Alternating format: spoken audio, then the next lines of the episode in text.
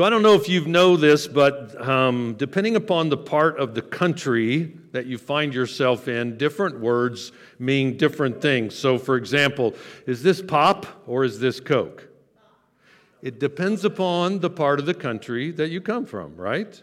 How about this one? What about dinner? When do you have dinner? Do you have dinner in the middle of the day or do you have dinner in the evening? Or for some people, it's like at midnight, right? Um, what about this particular phrase? Um, when I would say something like this, um, bless your heart. What, what does that phrase mean?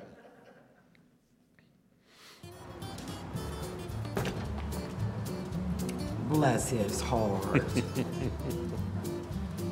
Once we get married, he won't be watching as much football. Bless her heart. Oh, oh, hey, hey, guys. Where y'all? Next one. Next time. Next time. Bless his heart. Bless her heart. Oh, come on. Bless his heart.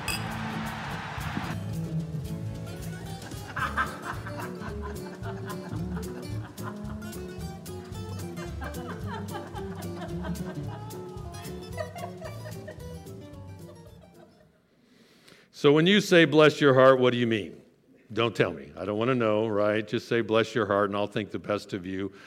But that even that word blessed has a has a, actually a rich background because when you think about the word blessed, it could mean well, um, I feel blessed because of what other things have happened to me in my life, right? I'm blessed. Or it could be a word that would reference other people in my life. I would say something like, My wife is such a blessing. But however you happen to use that word, um, for those of us who know God and know how God works in our life, what we recognize is that I have blessings in my life that have nothing really to do with me. It has to do with God and how God wants to work in my life. Now, in the New Testament, there are two really key words that are translated blessed. Um, there are others, but there are two predominant ones. The first one means to speak well of. I pronounce a blessing on someone. For example, Mark 10 16, Jesus took the children in his arms, he placed his hands on them, and he blessed them.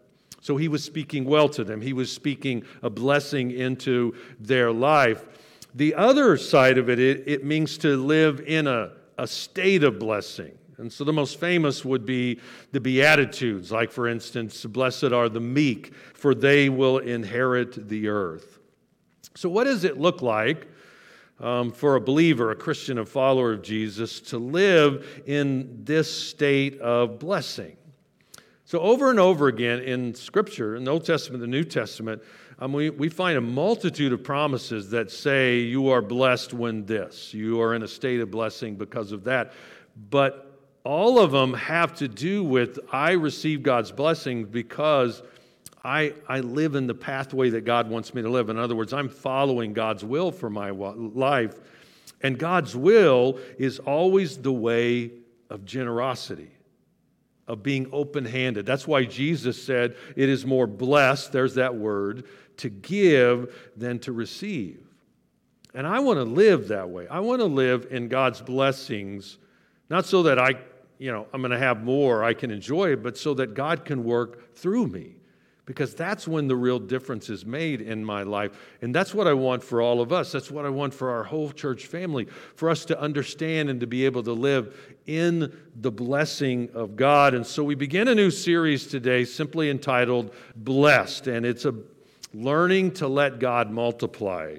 Um, we all need God working in our lives because if God's not working in our life, then what that means is I am way less than I could ever become if I know God is working in my life. God wants to take what you have and what I have our time, um, our experience, our passion, our, our relationships, the jobs that we have. You know, God wants to take all of those kind of things and God wants to multiply that so that we can be a blessing to the people around us and the world around us. That's why God wants to work in and through every single one of us. And so when I open up my heart and my hands to others, What I'm doing is I'm letting God work through me, and that's to live this life of blessing.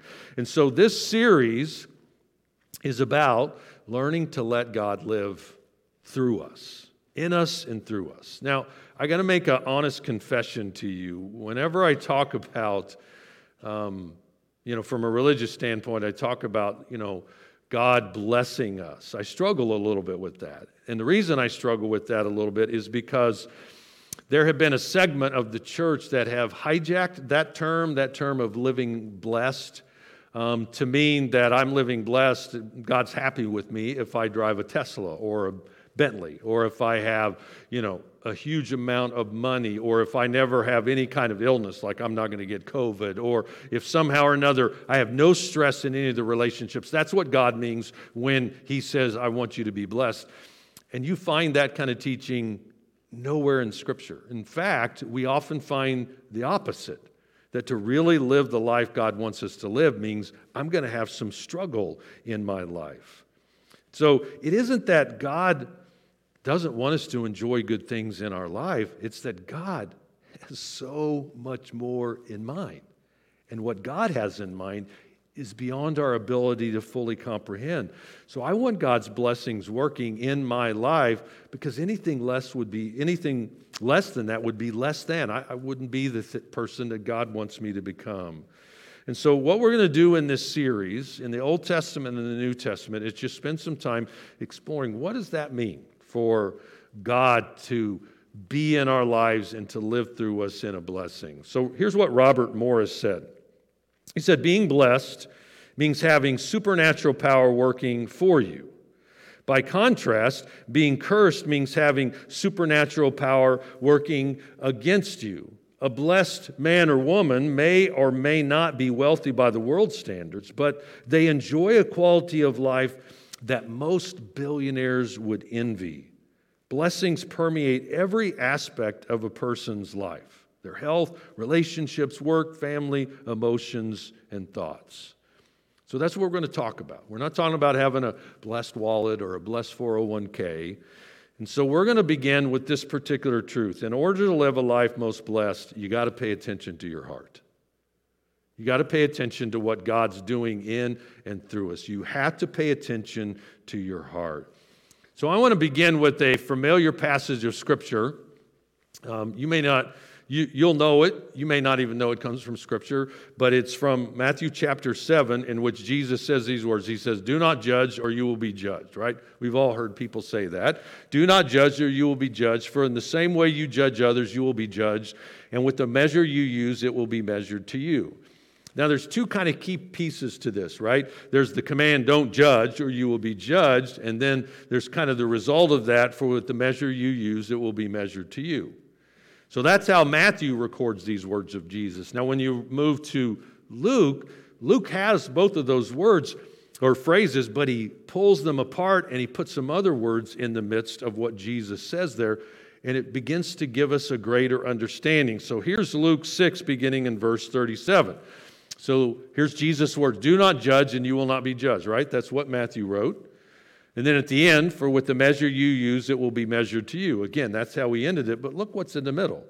Do not condemn, and you will not be condemned. Forgive, and you will be forgiven. Give, and it will be given to you. A good measure, pressed down, shaken together, and running over, will be poured into your lap. For with the measure you use, it will be measured to you. Now, that 38th verse, which starts, Given will be given to you, that's a verse that's commonly used to talk about giving, right? If I give a lot of money back to if I give a lot of money to God, he's going to give a lot of money back to me.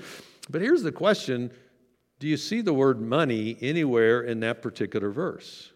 No, it's not there at all. You can't find it there at all. In truth, what Jesus is revealing and what kind of Luke kind of opens the door up a little more to is a universal principle that applies to to all of our lives. And that principle is this what Jesus is teaching is this that what I give out, that's going to come back to me. That's going to be given back to me.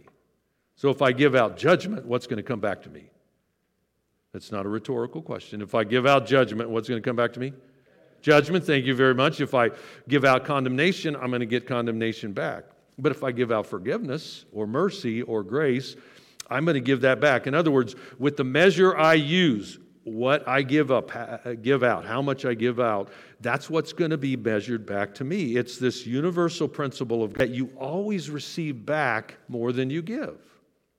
So if you take a tomato seed and you plant a tomato seed in the ground, you're not going to just get back a tomato seed. It's going to become a plant that will grow and eventually become large enough that it's going to start having fruit on it, and you're going to start having not just one tomato, but a multitude of tomatoes, especially if you're Ed Hinch and you're good at that. And you're, you're not going to just have one seed in one of those tomatoes, but you're going to have a multitude of seeds. In other words, you always get back more than you give out. I always receive more than I give out. So many well meaning preachers, and I would have to include myself in that, most oftentimes use that part of the verse, given it will be given unto you, as a way to motivate people to give money to the church, right? Uh, give and it'll be given back to you. But the motivation is not getting something back. The motivation here is that our heart starts becoming changed. When I begin to give out things like forgiveness, and grace and mercy, when I begin to become this generous person like God is generous, something begins to happen to our heart. And it is the heart or our motives that God is most interested in. I mean, that's what He's looking for. Um, Proverbs chapter 16 and verse 2. All a person's ways seem pure to them, but motives are weighed by the Lord. Our motives, God knows what they are. James confronts this directly when he says this When you ask, you don't receive because you ask with, here it is, wrong motives, that you may spend what you get on your pleasures. And so when it comes to pleasing God and living our life in line with his kingdom principles, our heart is really what matters. It's what makes the biggest difference. It is a heart issue. So that's what I want us to talk about for the next few moments. How do I let my heart be changed? How do I ensure that my heart is lined up to what God wants? So, again, I want to invite you to turn to Deuteronomy chapter 15. Um, it's the fifth book in the Bible Genesis, Exodus, Leviticus, Numbers, and Deuteronomy. Thank you. Deuteronomy 15. You can use the YouVersion app. But let me set this up because we learn four different things about our hearts being changed from this passage. But the passage is very interesting. So, the first six verses of Deuteronomy 15 shares with us that one of the laws of Israel is that every seven years, all the debts would be canceled. Every seven years, every debt would be canceled. Anybody wish we could bring that particular law back into play, right? Get rid of all of those debts? Yeah. I guess you want it brought back depending upon which side of the debt you happen to be on, right? Am I the lender or am I the payer back? But what this passage is, is a great passage that helps us deal with our heart, but it's a part of God's laws. And one, one of the things that most people struggle with with God's laws when we look at them is that it's like, you know, I, I can do these things and I can't do these things. They're like limits and restrictions. But underlying every one of God's laws is the character and nature of God that's revealed to us. And this is a passage that reveals that our God is a generous God. God is a merciful and compassionate God. And he gives this law through Moses. So Moses is the leader of the children of Israel. That's who this is being written to.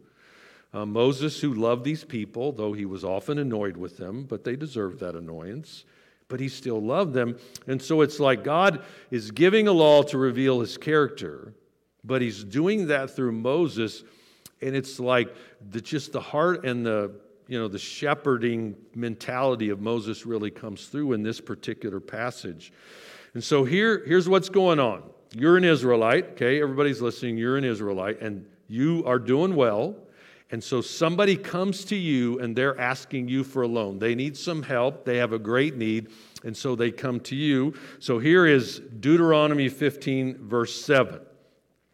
If anyone is poor among your fellow Israelites in any of the towns of the land the Lord your God is giving you, do not be hard hearted and tight fisted toward them. Rather, be open handed and freely lend them whatever they need. All right, so they've come to you with this need. You, you have this kind of command. And so now, how do we deal with our heart? How do we change our heart? Number one, we have to deal with a selfish heart. And so he goes on in verse 9. He says, Be careful not to harbor this wicked thought. So they've come to you, right? They have a need. And God says, when they have a need, be careful not to have this wicked thought. And what is that wicked thought? The seventh year, the year for canceling debts, is near. That's the thought. He said, don't have that thought. He goes on, so that you do not show ill will toward the needy among your fellow Israelites and give them nothing. They may then appeal to the Lord against you, and you will be found guilty of sin. So, again, what's going on here? An Israelite comes to you. He says, I lost my job, you know. I got furloughed because of COVID and now I lost my job. I can't buy food for my family. They come to you and say, Can I get some money from you? Would you loan me some money? And what Moses is saying is, Don't have this thought. Uh oh. The year of canceling debts is only six months away. If I give this guy some money, I may not get that money back. He may not be able to repay me. And if those six months goes by, I've got to cancel that debt to him. And what does God call this? Verse 6 here. He calls this a wicked thought. And what's a wicked thought? It's a selfish thought that thinks, I can't help this guy out because the seventh year is coming and I might not get anything back from him. I'm not going to get anything out of it. In fact, I probably will lose my money. That's the selfish thought that he's saying. Don't have that. And God clearly labels selfishness as a wicked thought. And it's so subtle, right? Because selfishness whispers that if I give this, I'm not going to have enough.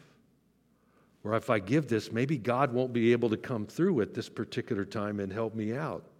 Or it whispers to us, they're just conning you, they're just scamming you. And God clearly says, look, don't have this wicked thought. But we all wrestle with this kind of thought. If we're honest, we all do, right? Because we're all born selfish. If you don't think we're born selfish, just try to ask your husband when you're at a restaurant to share some of his food with you at that restaurant. Guys don't like to share their food. We don't want to do that, right? Now, ladies are very generous. They don't mind doing that. But guys, they don't want to share their food. We all wrestle with this. So, the first thing Moses, you know, God speaking through Moses says, you got to deal with your selfish heart, and all of us do. So, how do we confront that selfish heart? Number two, by dealing with a grudging heart. So, he goes on in verse 10. He says, Give generously to them and do so without a grudging heart. Then, because of this, the Lord your God will bless you in all your works and in everything you put your hand to. So selfishness attacks us before we give, begrudging or this grieving attacks us after we give. I mean, it usually happens, you know, you make this decision, okay, I'm going to be generous. There maybe there's a, you know, some kind of local charity you want to help out, or you know somebody who has a big need. It could be in your family or somebody else, or you know, maybe it's through some appeal at church. And so you make this choice, you know, we make this choice to be generous. What generally happens the next day? The car breaks down or the washing machine breaks down.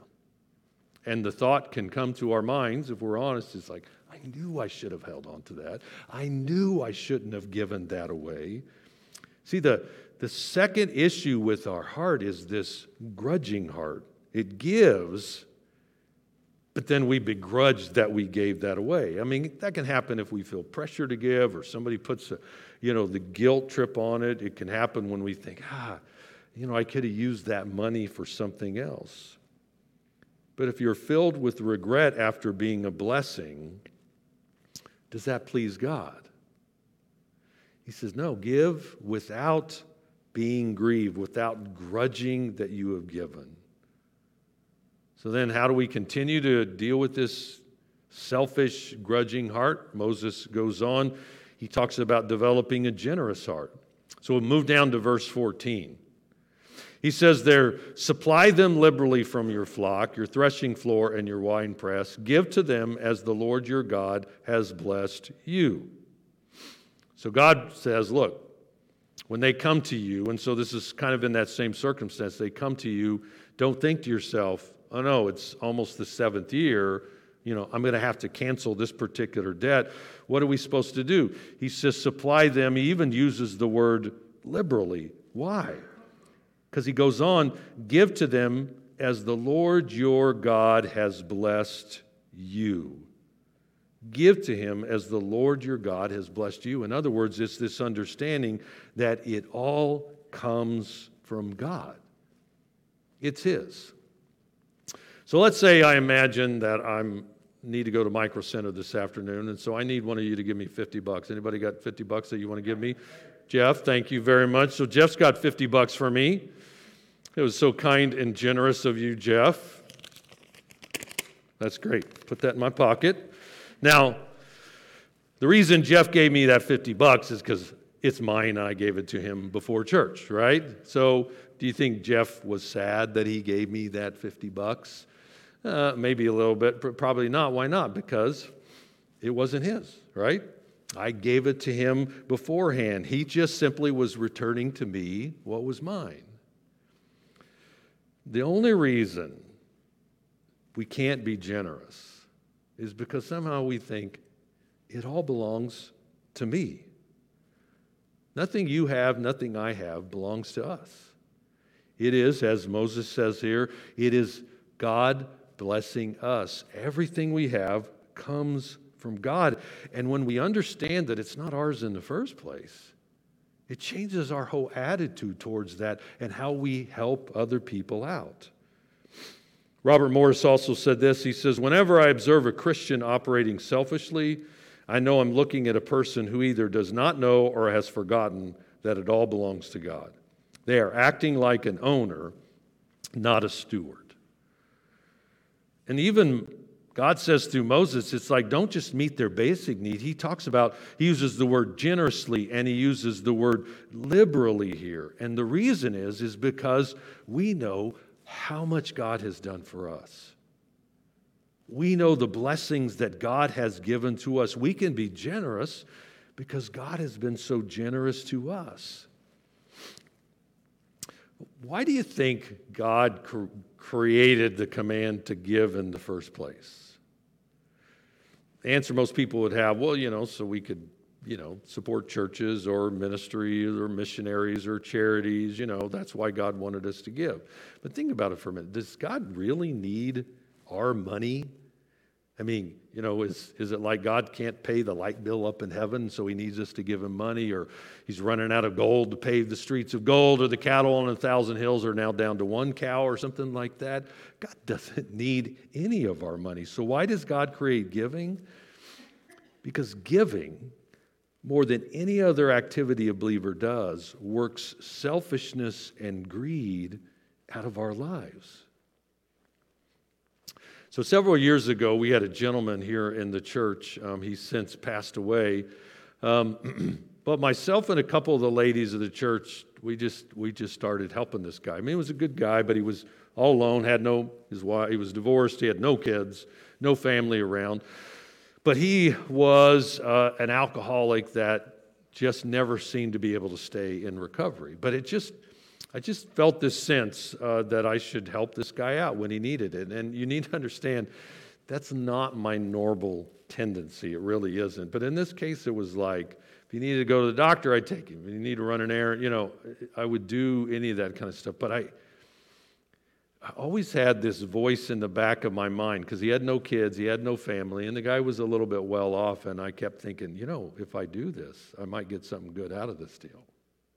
And that bothered me so much that I couldn't just help a guy because he needed help, but it was like I kept I kept having to deal with that thought and say, no, that's, you know, it's like you understand that, most of you do, because you wrestle sometimes with the same thought. It's like, maybe I can get something out of this particular deal. And it was a challenge to me to put that voice down.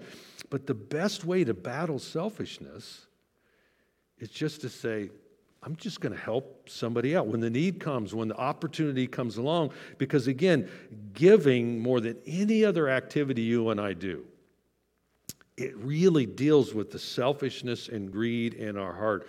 What we need to do is we need to remember the work a generous act does on our hearts. So finally, we need to develop a grateful heart. So he goes on in verse 15.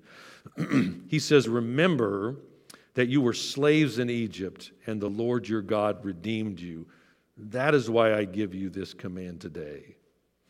Why would God want them to remember that they were slaves in Egypt. The reason is because it would fill their heart with gratitude for what God had done for them. See, they'd been slaves in Egypt for over 400 years. They had no ability or power to be able to get out of that. It was God who came down and demonstrated his power. It was God who redeemed them. That's the word for buying something back.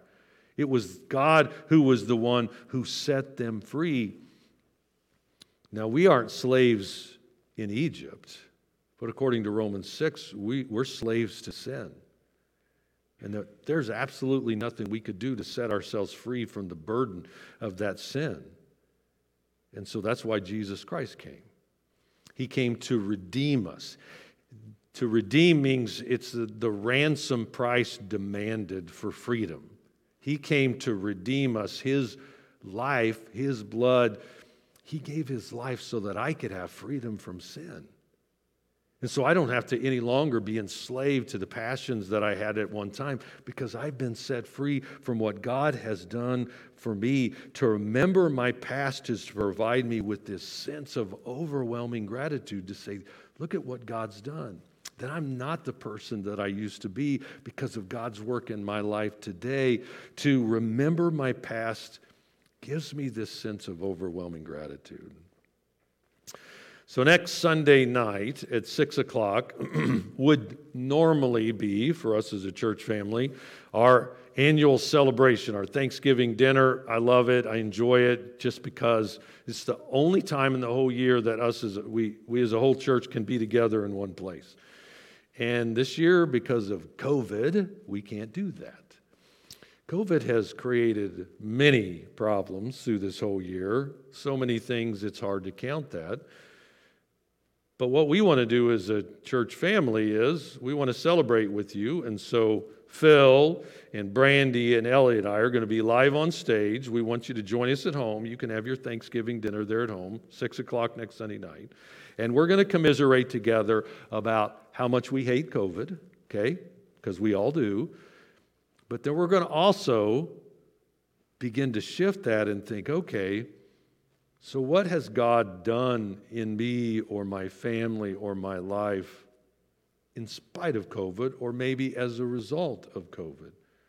Because I know I've had conversations with some of you and you've shared about some of the good things that have happened in the midst of a terrible circumstance. And so that's what we're going to do. We're going to celebrate together and we're going to spend some time just talking about, all right, this was this is terrible, but look at the things that God has done because to remember my past, even the recent past, is to provide me a sense of overwhelming gratitude. I mean, we cannot live without the blessings of God. I mean, sure, some people exist, but that's not real living. The life that God has in mind for every one of us is so beyond our ability to even fathom.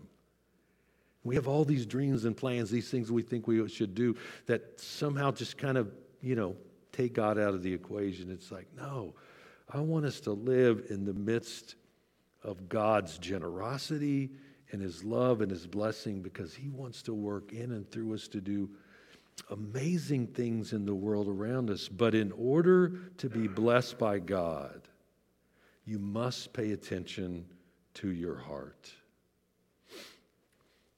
So, what I want us to do for the next couple of minutes, I'm going to pray for us, and then we're going to quietly sing a song together. I just want you to stay seated where you're at. Those of you who are at home, you know, just join us where you're at. It's, it's, it's an Old Testament blessing. The priests would make this blessing over God's people. And we're going to sing this song together. And the power of its message and the implication in our life is that we have a God who loves us, who is gracious towards us. He is such a generous God, and He wants us to see what can happen when we choose to follow Him in this way of generosity. So I'm going to pray for us, and then just stay where you're seated, and we're going to worship together as we sing this song. Father God, we love you. You are so good and gracious to us, Lord. You've done so many good things in our life, in spite of the difficult circumstances we face. Lord, we ask you to, to do a work in our selfishness, in the struggles that we have with being tight fisted and closed hearted. Lord, help us to open our heart to, to you so that you can open our hearts to other people as well. Thank you for your rich blessings. In your most precious name we pray. Amen.